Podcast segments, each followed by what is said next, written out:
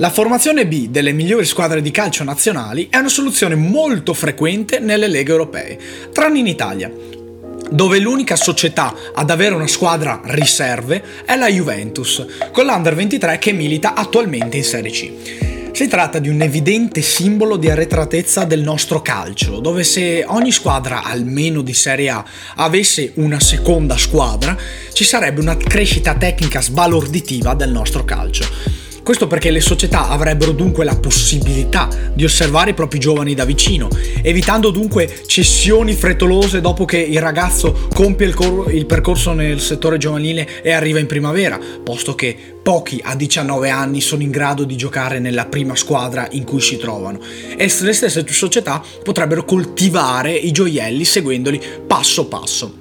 I problemi però in Italia restano dal punto di vista burocratico, con la Lega Calcio sempre e più spesso in difficoltà ad organizzare i campionati minori. Ricorderete la confusione eh, dello scorso anno che portò la Serie B a 19 squadre e il fallimento di molte squadre in Serie C.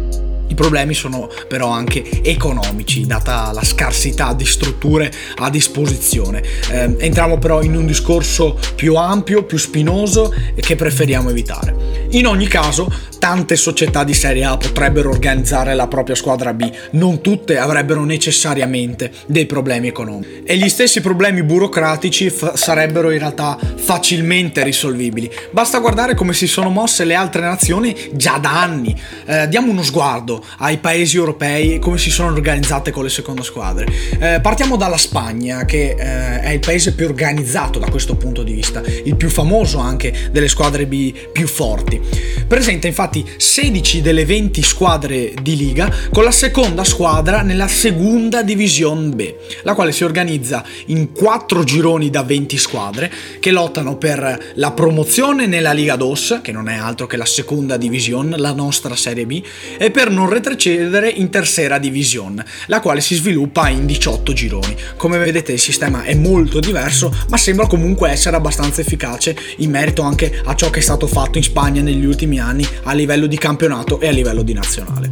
In Francia invece le seconde squadre militano nel Championnat de France Amateur, eh, che non è altro che la quarta divisione, che comunque rimane professionistica in Francia.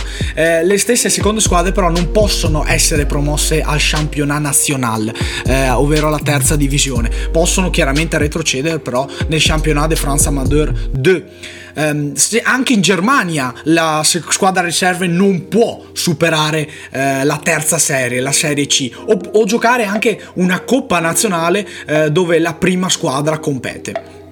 È un sistema particolare, diverso da quello spagnolo, ma che dà comunque i suoi frutti e che aiuta la crescita dei giovani.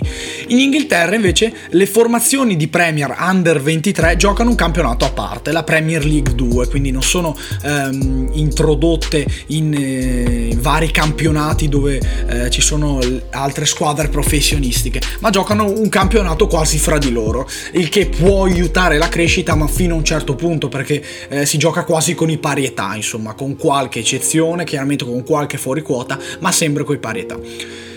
Insomma, con progettazione e organizzazione la situazione eh, in Italia potrebbe cambiare facilmente. Resta però sorprendentemente negativo come solo la Juventus abbia attuato cambiamenti e novità per contribuire alla crescita del panorama calcistico italiano dopo la clamorosa eliminazione di quasi due anni fa dai mondiali. La nazionale, è vero, si è risollevata nel mentre, ma se tutte le società seguissero l'esempio bianconero, quale sarebbe il potenziale della Serie A e della nazionale azzurra?